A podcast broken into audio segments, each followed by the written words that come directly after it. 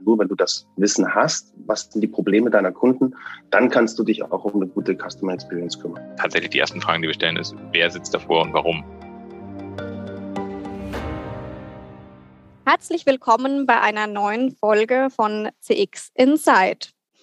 UX und UI-Design, zwei Begrifflichkeiten, die bei dem großen Wort Digitalisierung immer auch mitschwingen. Doch was verbirgt sich eigentlich dahinter? Und warum ist es so wichtig, sich bei der digitalen Transformation mit diesen beiden Akronymen auseinanderzusetzen? Um in diesem doch recht weitläufigen Thema etwas konkreter zu werden, ähm, nehmen wir heute die Sicht eines B2B-Händlers ein, der seine Einkaufskanäle digitalisieren will, aber noch in der Evaluierungsphase ist. Darüber spreche ich heute mit meinen zwei Kollegen von der Medienwerft, einer Agentur für Brands und E-Commerce in Hamburg. Oliver Böckler ist dort Creative Director und Tobias Ladewig UX Designer. Hallo Tobias, hallo Oliver. Hallo. Hallo.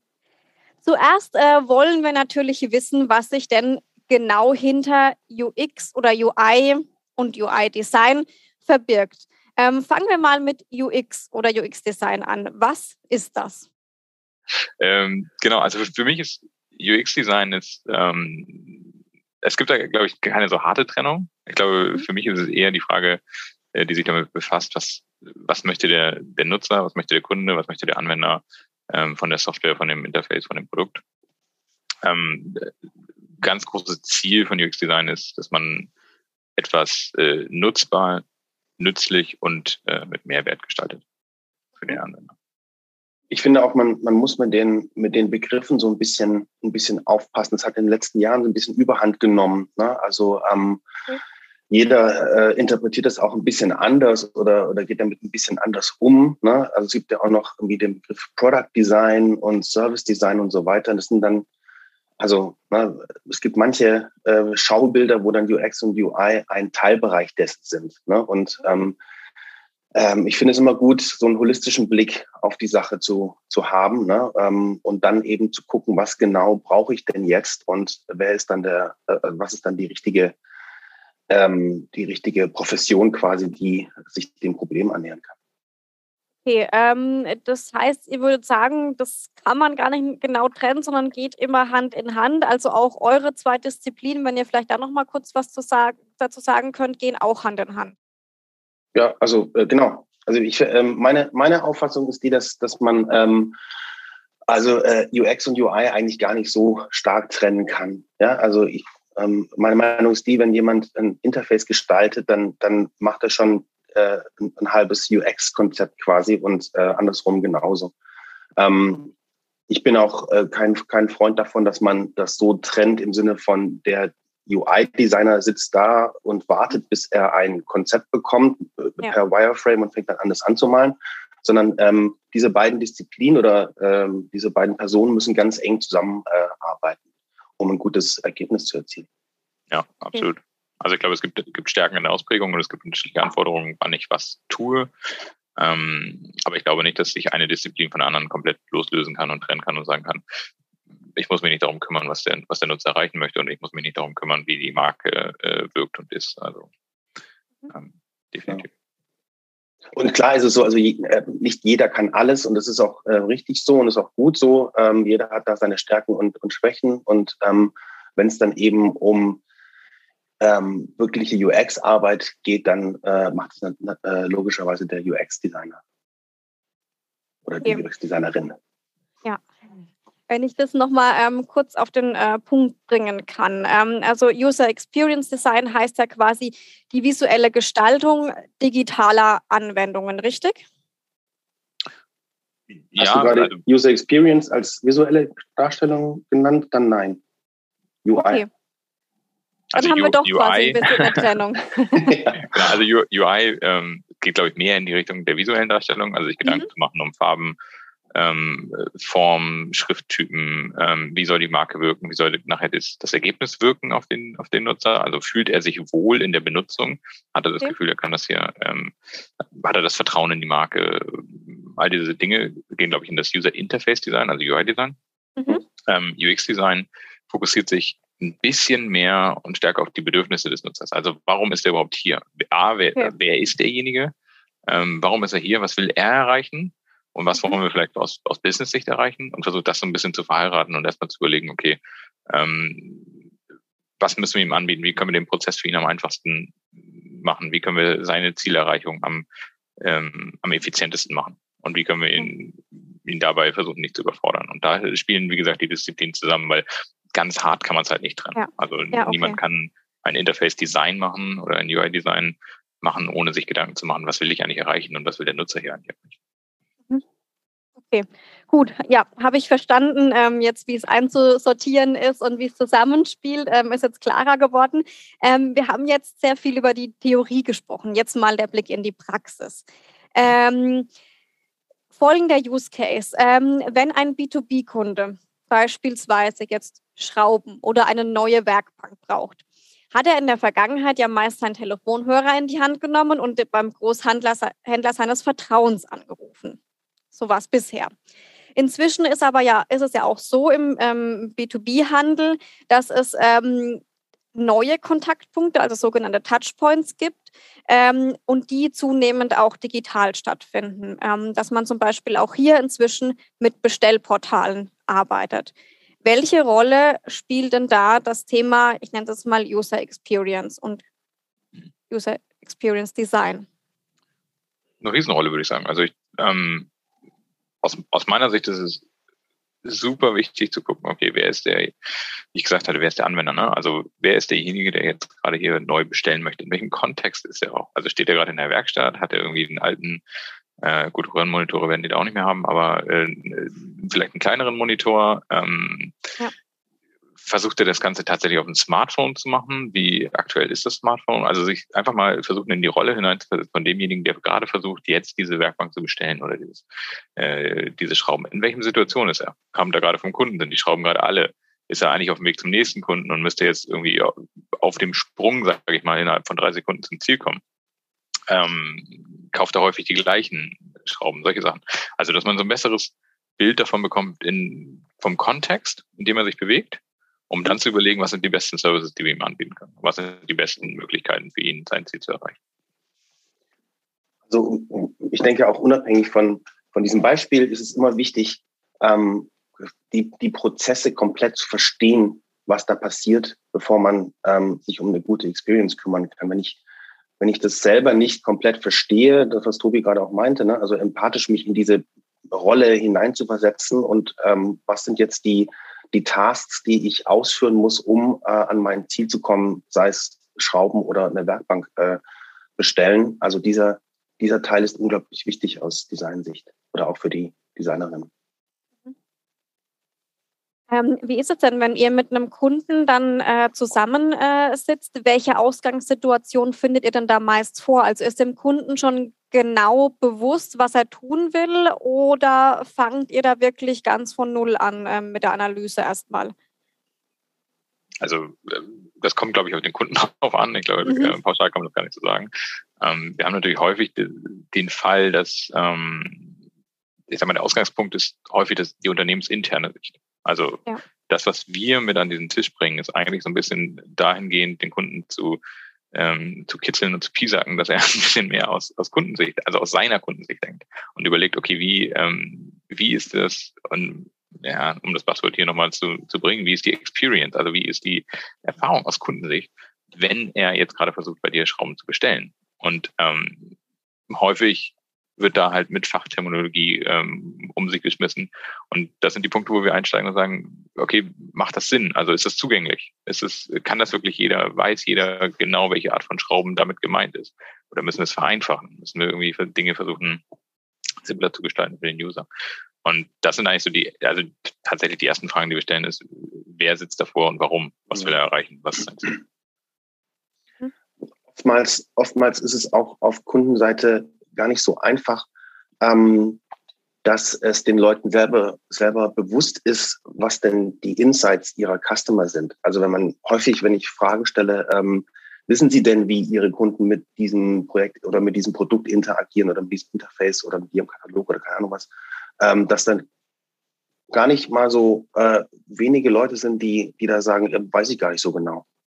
Na, also unsere Aufgabe ist da auch, ähm, die Kunden dahin zu führen, zu sagen, ähm, wenn du noch, ne, also hast du Insights und wenn nicht, wie kommst du denn dorthin, um deinen Kunden besser kennenzulernen? Weil nur wenn du das Wissen hast, ne, äh, was sind die Probleme deiner Kunden, dann kannst du dich auch um eine gute Customer Experience kümmern.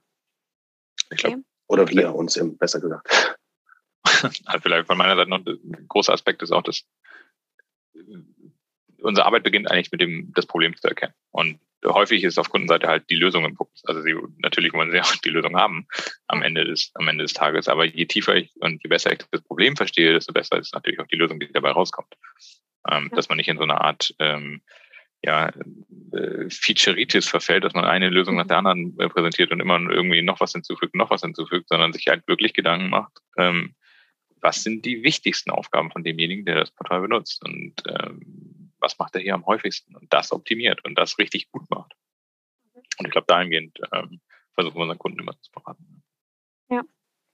Oliver, du hast gerade gesagt, ähm, manchmal wissen eure Kunden gar nicht, was wollen ihre Kunden ähm, oder äh, ja, haben keine Insights.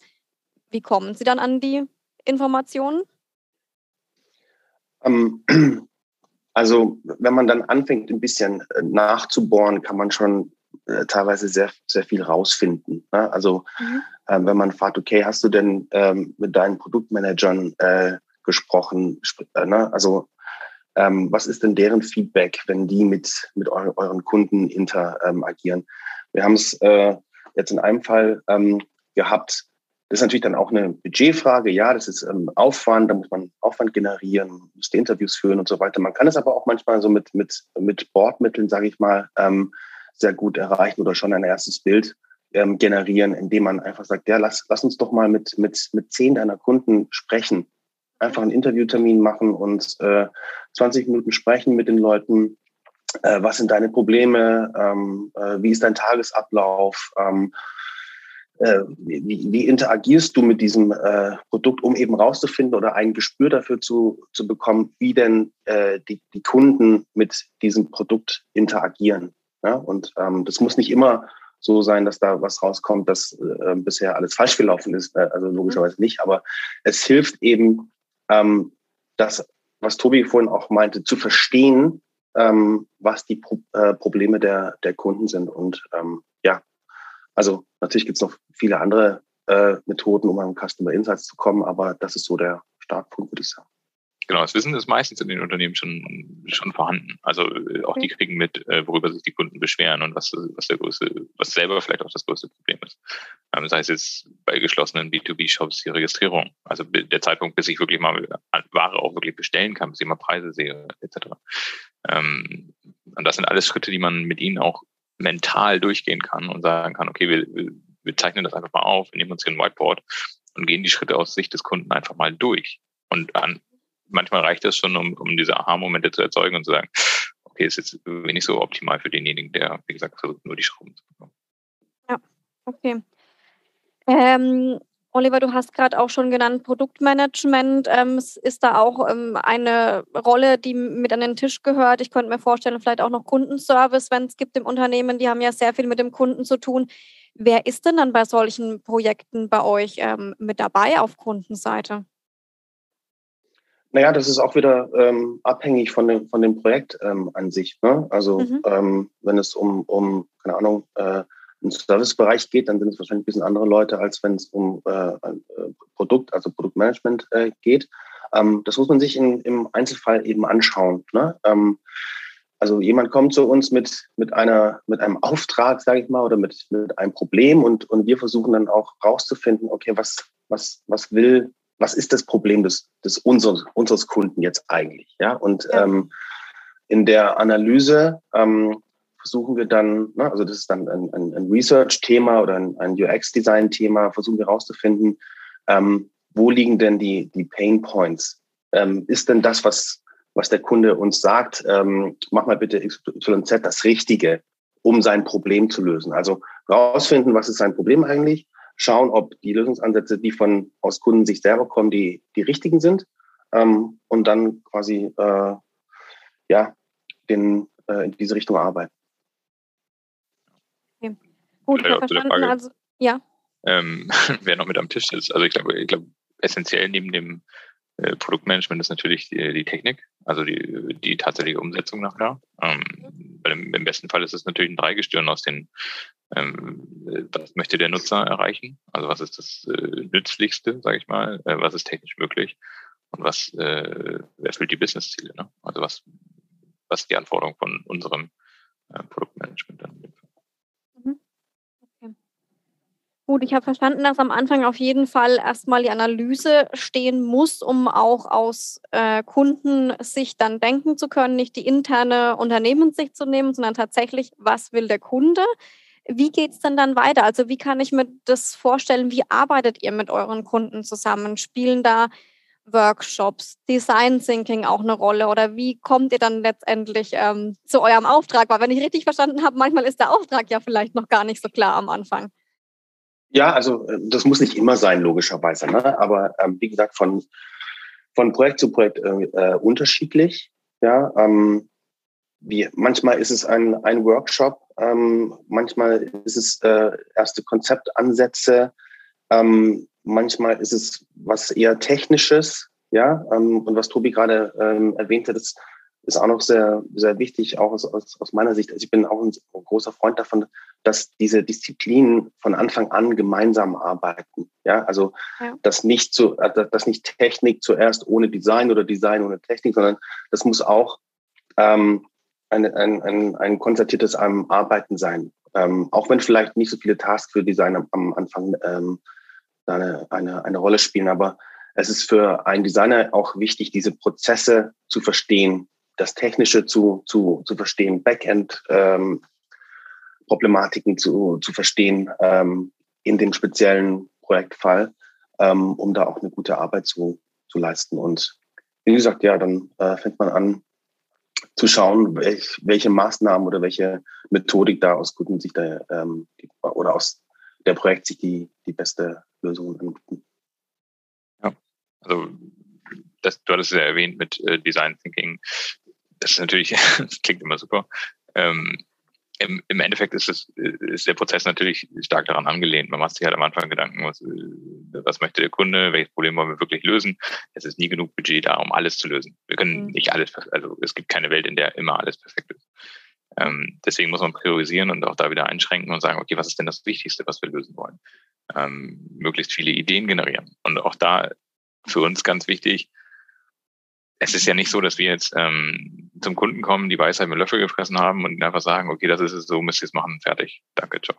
Sondern es ist halt ein Prozess und es ist ein Zusammenarbeiten. Und das, was wir mitbringen, ist einfach die Methodik. Wir bringen den Werkzeugkoffer mit und wir nehmen die Elemente raus, die wir halt brauchen, um das Ziel für den Kunden zu erreichen. Und das kann ein Workshop sein, das kann aber auch äh, ein anderes Format sein. Das kann auch, äh, wie eben angesprochen, irgendwelche Research-Arbeiten sein, wo wir mit Kunden sprechen, Probleme rausfinden ähm, bevor wir damit anfangen. Also das, das muss man von Kunde zu Kunde ein bisschen separiert betrachten. Design Thinking ist so ein bisschen das äh, Spannt über allem. Ja, also kann man sich, wenn man den Prozess rein betrachten möchte, dann, dann halten wir uns äh, an diesem Prozess oder an diese Vorgehensweise. Aber wie das im Einzelnen aussieht, hängt ganz stark vom Kunden ab.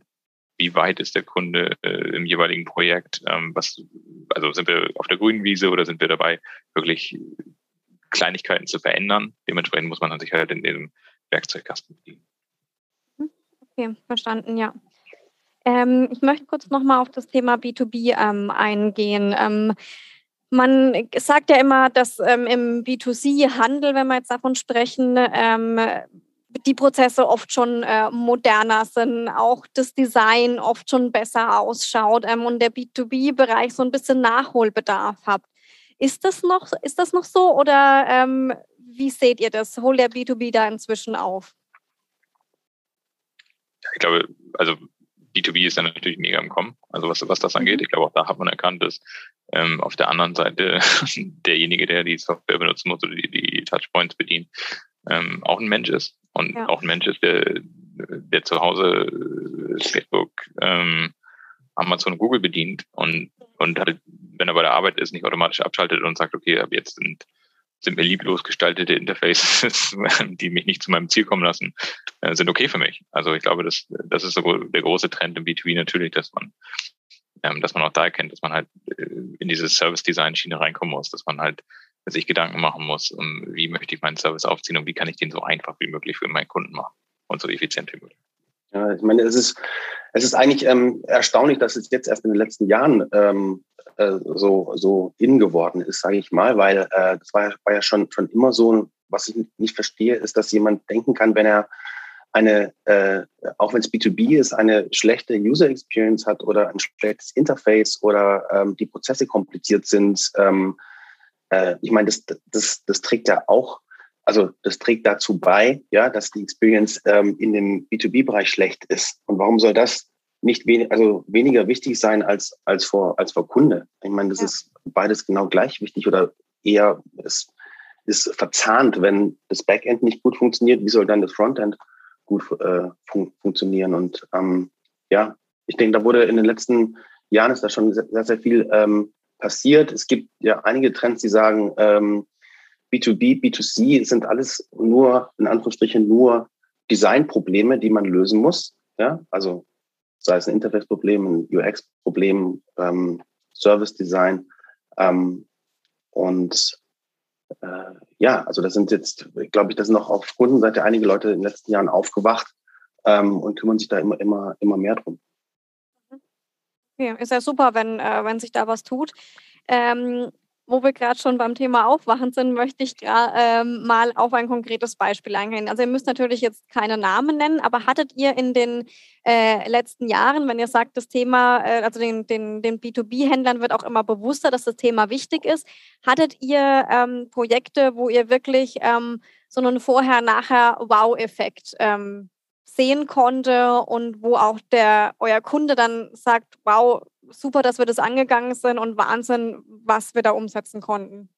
Ja, absolut. Also das ist eigentlich, ähm, ist eigentlich bei jedem Kunden so, muss man schon fast sagen. Also häufig sind es natürlich auch alte Prozesse, die dann abgelöst werden durch, durch modernere Prozesse, effizientere Prozesse.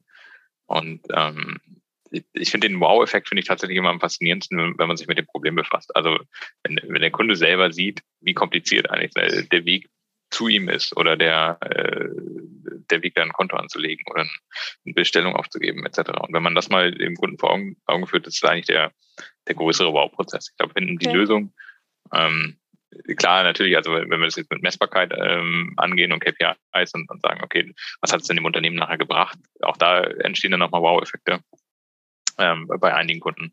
Aber die, ähm, ja, für mich das Faszinierendste ist tatsächlich, wenn, wenn der Kunde erkennt, ja, wie kompliziert sein eigenes Unternehmen. Habt ihr einen persönlichen, einen, einen Webshop, einen, einen Kontaktpunkt zu einem Unternehmen ähm, gehabt in den letzten Monaten, äh, wo ihr sagt, ähm, das war mein persönlicher Favorit, ähm, wenn es ums Thema User Experience geht? Also gibt es da immer noch ähm, Unternehmen, die total rausstechen aus der Masse oder konnten da inzwischen viele aufholen? ja, es gibt nicht mehr die, also für mich gibt es nicht mehr die klare Trennung. Ähm, es gibt immer noch Best Practices und, und Unternehmen, die natürlich mit, mit viel mehr Aufwand ähm, diese, die Analyse der User Experience betreiben und sich halt wirklich Gedanken machen, ähm, ist natürlich jetzt schon ein bisschen abgedroschen. Aber wenn man sich einen, einen Uber anguckt zum Beispiel, ähm, das ist einfach, die versuchen jede, jeden Painpoint aus dieser äh, Taxi äh, Journey rauszusammeln und zu überlegen, okay, wie können wir das besser machen, wie können wir das optimieren. Ähm, und äh, die sind also die sind natürlich auf einem anderen Level unterwegs und die, die haben natürlich auch nicht mit oder mit weniger ähm, äh, technischen Schulden angefangen als, als jetzt vielleicht alt eingesessene Unternehmen. Ist natürlich ganz klar, aber auch da gibt es äh, große Vorreiter.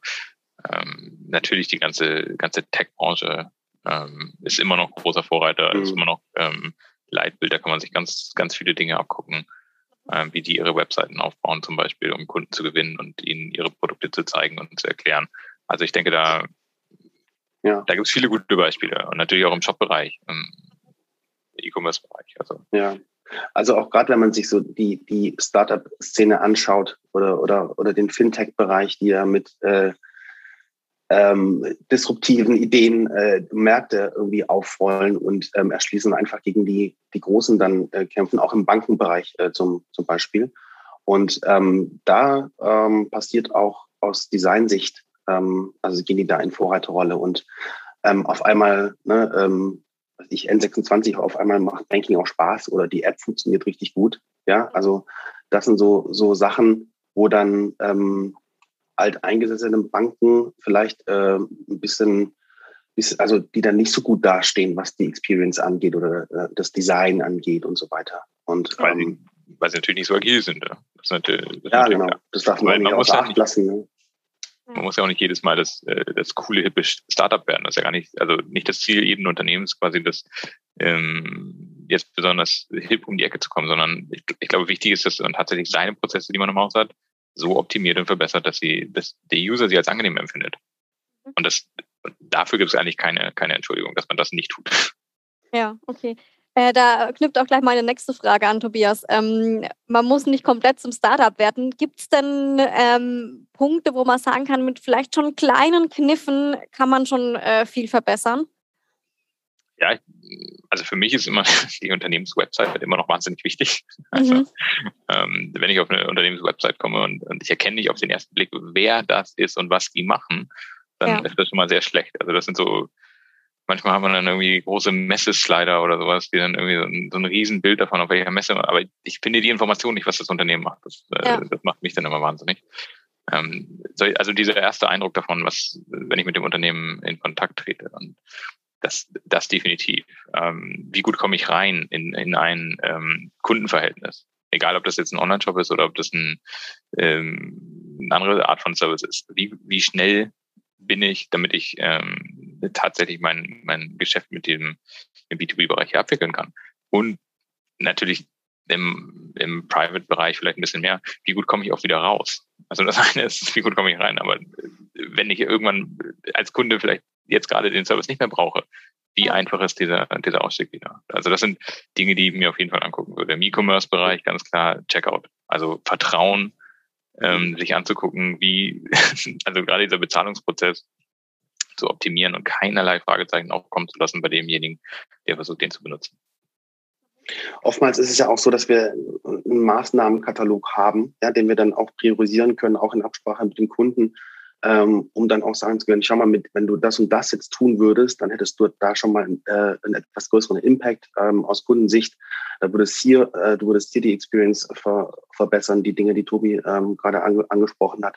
Also das, das tun wir auch, dass wir Screenings machen und äh, uns um dann die Website oder den Service, das Produkt kümmern und ähm, uns anschauen, wo könnte man mit welchen Hebeln ansetzen, um die Customer Experience besser zu machen einer der äh, Grundleitsätze, die ich, ich gelernt habe über die Jahre, ist einfach ähm, nicht, was kann ich noch neu hinzufügen, sondern was kann ich wegnehmen, ohne dass es kaputt geht und ohne dass ich äh, den Inhalt verliere oder den Kontext verliere. Also einfach Dinge einfach machen, nicht versuchen, den Anwender zu überfordern mit ja, ja. diversen Features. Mhm. Okay, super. Ja, schöner Abschlusssatz, Tobias. Ähm, damit äh, ja, würde ich das Thema auch, auch, mal so stehen lassen. Ich hoffe, dass wir heute einfach so ein bisschen auch noch Bewusstsein schaffen ko ähm, konnten, dass es eben doch noch sehr viele komplizierte Anwendungen, komplizierte Prozesse gibt, die man vielleicht mit einfachen Mitteln auch mal überdenken kann und optimieren kann und diesem Bereich einfach ähm, mal Aufmerksamkeit schenken sollte. Oftmals ähm, ist man als Unternehmen sehr in seinen internen Prozessen gefangen und einfach mal die Brille des Kunden aufzusetzen und zu gucken, was lässt sich vielleicht auch mit einfachen ähm, Mitteln machen, ist ja auf jeden Fall angebracht. Gut, dann vielen Dank euch beiden für das interessante Interview und ich wünsche den Zuhörern noch alles Gute und bis zur nächsten Folge.